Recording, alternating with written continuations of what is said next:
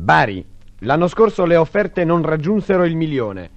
Quest'anno in un giorno sono stati superati i 12 milioni. Eccovi le ultime notizie pervenuteci dalla generosissima Bari. Anche la sede di Bari è stata presa d'assalto dagli offerenti. Da ieri sera, salvo una breve interruzione notturna, centinaia e centinaia di ascoltatori sono venuti ad offrire il loro atto di solidarietà. Di fatti significativi accaduti potremmo raccontarvene molti. Siamo stati però attratti da uno strano gruppo di offerenti. Poco dopo le ore 19 si è presentato in redazione un gruppo di vecchietti, i ricoverati in un ospizio cittadino. Hanno insistito, malgrado gli anni, per venire di persona, essere proprio loro a consegnare l'offerta. Perché?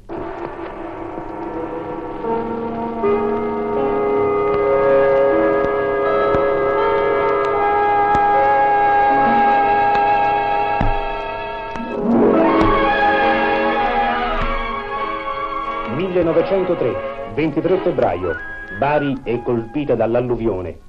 Mi ricordo, aveva allora 16 anni. L'acqua arrivava al ginocchio. La zona che subì maggiore distruzione fu proprio dove abitavamo noi, via Manzano. Eh, quanta distruzione. 1915, 3 settembre. Bari colpita dall'alluvione. Fu più grave di quella del 1903.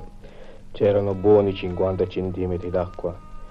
I danni furono molti perché venne colpita proprio la parte nuova della città, dove le costruzioni non superavano il primo piano. 1926, il 5 e il 6 novembre. Bari colpita dall'alluvione. Un metro e mezzo d'acqua. Eh, mi ricordo non si capiva più niente. Fu una cosa disastrosa perché la città fu invasa dall'acqua verso le 10 di sera. Mi ricordo solo che quando le acque si ritirarono, per le strade rimasero buoni 50 centimetri di fango. Addoloratissimo di tante avventure. Io mi sento molto commosso e mi auguro che quanti gli italiani sappiano far prova del loro amore verso i nostri poveri sventurati fratelli del, del Veneto. Non pianga su, nonnino. Ecco perché dal vostro appello di ieri sera siamo stati chiamati non ad un'opera di bene, ma ad un dovere verso di chi sta soffrendo.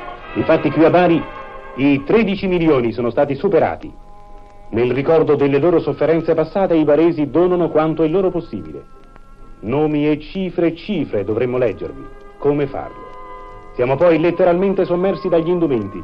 Non sappiamo più dove metterli. Un salone pieno sino al soffitto.